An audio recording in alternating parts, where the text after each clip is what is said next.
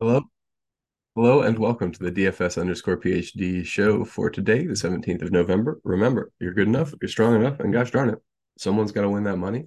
Might as well be Branson Nimmer. What a lineup, man. I mean, like, I was well dead. I only entered one lineup because I kind of got the idea in my head that it's more it's more cool to win a milli on a solo shot or like one of these on a solo shot. So I might I might start doing that just to look cool.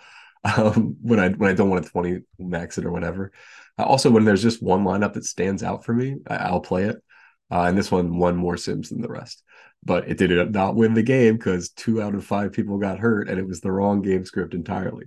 But yeah, for Branson, uh, it was the what was it? The Evan McPherson kick after the Chase touchdown. Which wait, he didn't have Chase.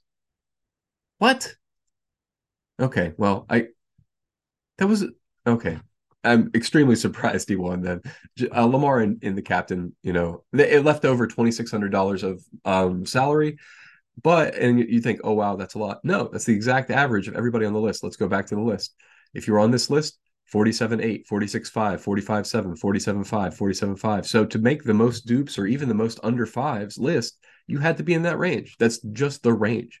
Like don't don't be surprised that that was a unique lineup even though Lamar was captain, you can have a unique lineup if you leave that much money on the table anytime. That's what I mean. Like, also, that's kind of what I told you guys to do, right? Play the big three captain, get unique, like push the buttons. You know, it's it's gonna work. And Habes was also, uh, yeah, uh, Sheets did really well yesterday, and almost uh, he was he was having a nice run until all of that garbage type stuff. So too bad for him. Um, yeah, I almost had a very nice thing. There's a reason we don't do halftime time screenshots normally but sweating is fun and I like sweating with you guys. So I'm going to put it out there. I did lose because Giddey uh, got an assist in the last three minutes.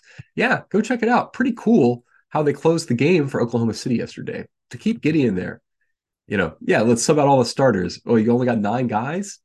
No, they got more guys on the end of that bench. Sub out Giddey. What are you doing? Like, I mean, just to like show him up or something would be the only reason you would do something like that no, I'm not going to have 100% Tobias Harris. What in the world? To, to do some changes to my uh my first run here. So I always I make my uh projections and then I do my first run and then I start the show. And so that's why often you'll see me at the beginning like, no, we're not going to do that. So okay, so my settings, let me tell you my settings and my projection changes for the day, and then we'll get to the actual exposures. This is draft one. It's way early in the morning. We're going to get a ton of news probably by the time you're even watching this. Make sure to join us in the Discord. Also, thanks for joining us. That's like a bunch of people there um, I appreciate now we're up to almost 200 subscribers on YouTube. So yeah, thanks a bunch, guys. I appreciate it. Appreciate you guys being here. It's fun to see you learning and winning and stuff. I mean, like I can only enter 150 lineups. You know, like there's way more possibilities than that. I can. There's just so much meat on the bone out there that if I don't win, I want one of you guys to win. I don't really, you know, it's legitimately no conflict of interest at all. Uh, okay, so the the forks I have today, and again, the, I set these up in the morning, and as the day goes on, you want to make sure that all the forks you made are not the only things that your optimizer is reacting to because you could have just built lineups by hand in that case right? You want your little tweaks to be mixed in among the real value and that's how you get a good set of unique lineups that are just right. So the way the things the little pieces that i'm going to mix in that are very unique and that are nonetheless absolutely leverage every every time i play them foul trouble for centers. Sabonis foul trouble, Mark Williams foul trouble, Zach Collins foul trouble, Mitchell Robinson foul trouble, and Clint Capela foul trouble. All of those guys I just named, Sabonis, Mark Williams, Zach Collins, Mitchell Robinson, and Capela, have a higher ceiling when either they are in not in foul trouble or their sub gets in foul trouble. Either one of those can cause them to be extended. More for Capela, where Okongwu and him are kind of like one A, one B. Either one could close. So this is not just foul trouble. The other one could close. Like it's not the, Mitchell Robinson. Sometimes they close with Hartenstein, and I mean I'm sure Hartenstein because that's like a one every ten games thing. He's going to be like zero percent. Yeah, zero. I'm still I'm still zero percent Hartenstein even in my very first morning draft. So just so you know, these are just when I when I do the center fork. I do it because I expect center distributions of points are bimodal. There's gets in foul trouble, doesn't get in foul trouble. And when they win you a GPP, I would posit they are mostly in the does not get in foul trouble part of the bubble. So what I'm doing when I bias the projections like this is I'm telling SaberSim, take the subset of center minutes where they get the minutes. And then I'm using the rule to say which center gets the minutes. So yes, both Mark Williams and Nick Richards I have projected for getting minutes. So Nick Richards is probably 24 minutes. Mark uh, Williams, if he gets minutes, that's like 32 or something, right? So yeah, those minutes aren't going to add up to the correct number of minutes in a game, you know, like, and that's fine. You need to have a normalization done in your group rule, not just by the uh, in the background. Okay, so pace of play notes for the day. I don't know what's going on. I had to significantly change one of these games. Pace of play was just so so wrong for two of the games which one was it? It was like Sacramento and Phoenix, I think. I took is I don't know which one was it. Uh, yeah, Sacramento and Phoenix. Here they are. So they're like the 16th and 22nd team.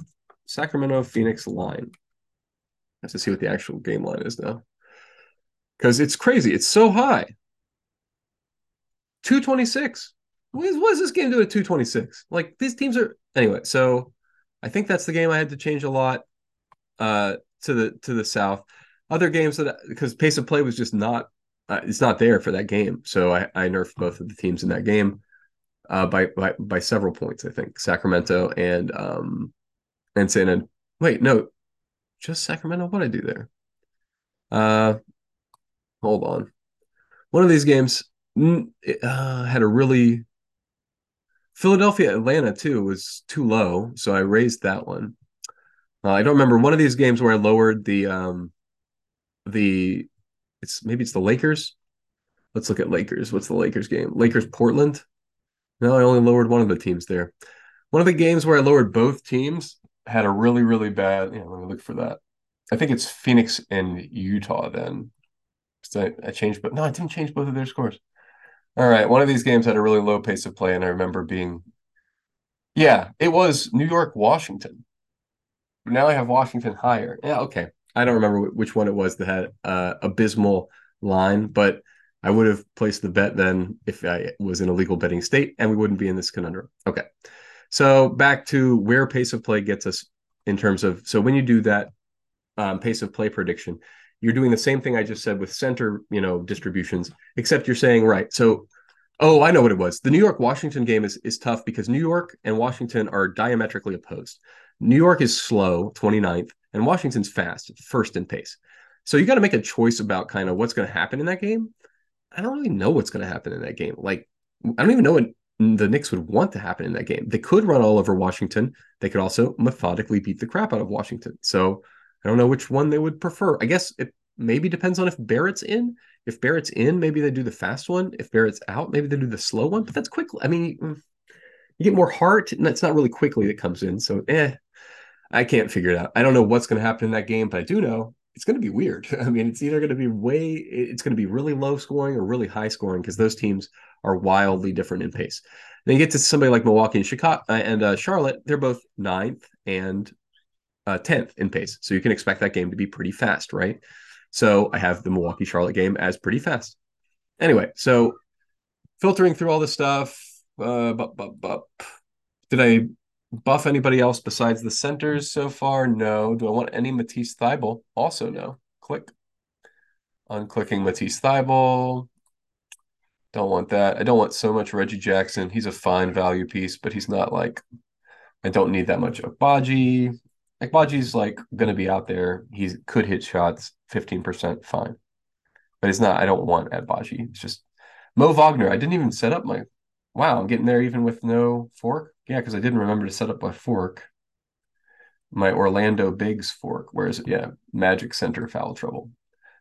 Goga Mo. I don't know. I, is he really in play? I, you don't want that much Mo. Uh, I don't. I don't know. That seems like a lot.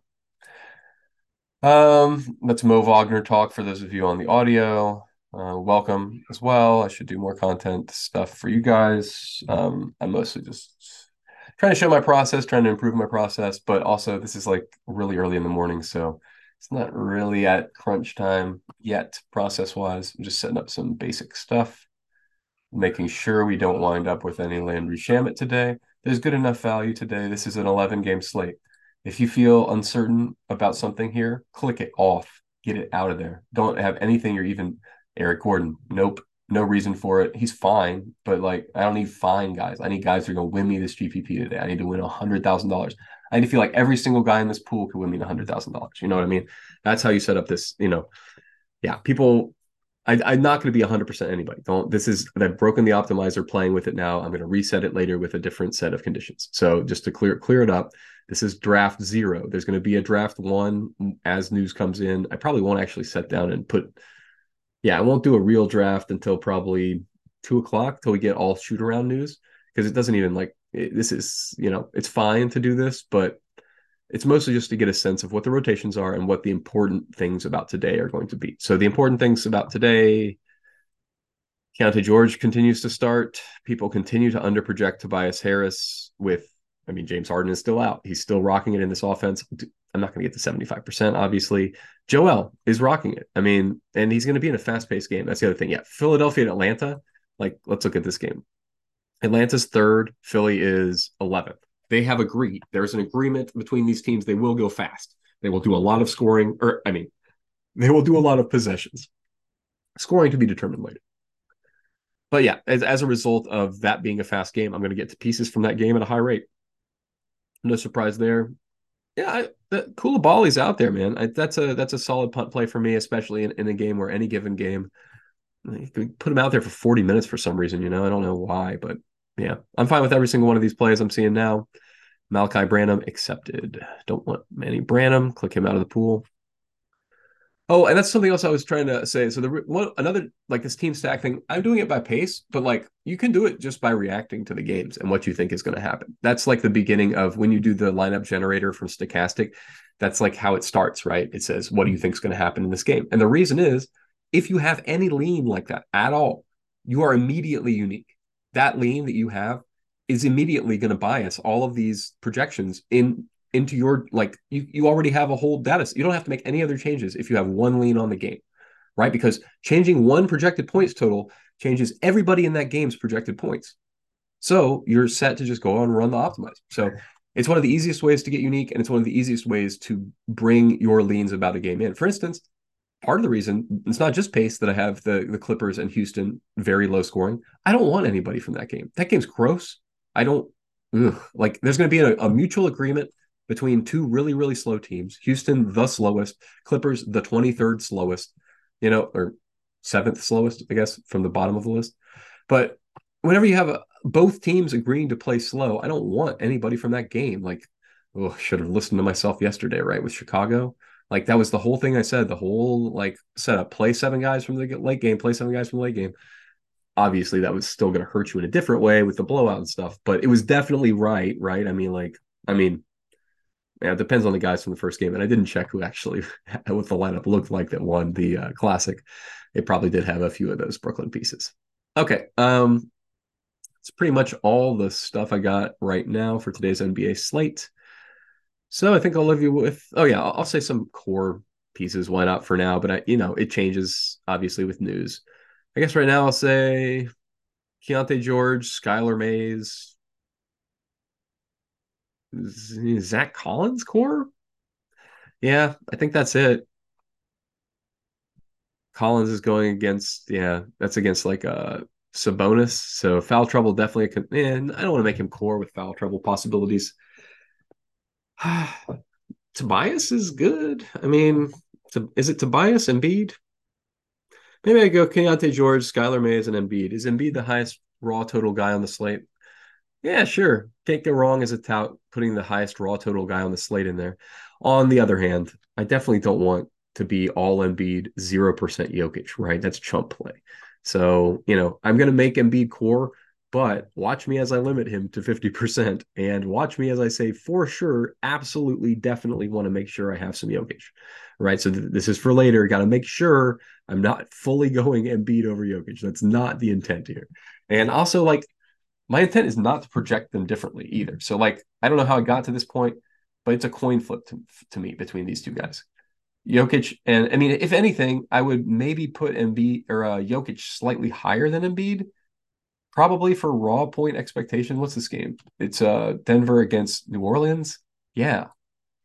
Philly versus who? Atlanta. Okay, yeah, I, it's really close. I think I might coin flip it today. So anyway, that's that's how I'm going to keep it. Um, no matter what happens in those games, I'm going to have those guys as a coin flip projection. And yeah, I think I'm pretty happy with the way the rest of this looks with the updated stuff from yeah All right, guys. Well, you're good enough. You're strong enough. And gosh darn it, someone's got to win that money. Might as well be us.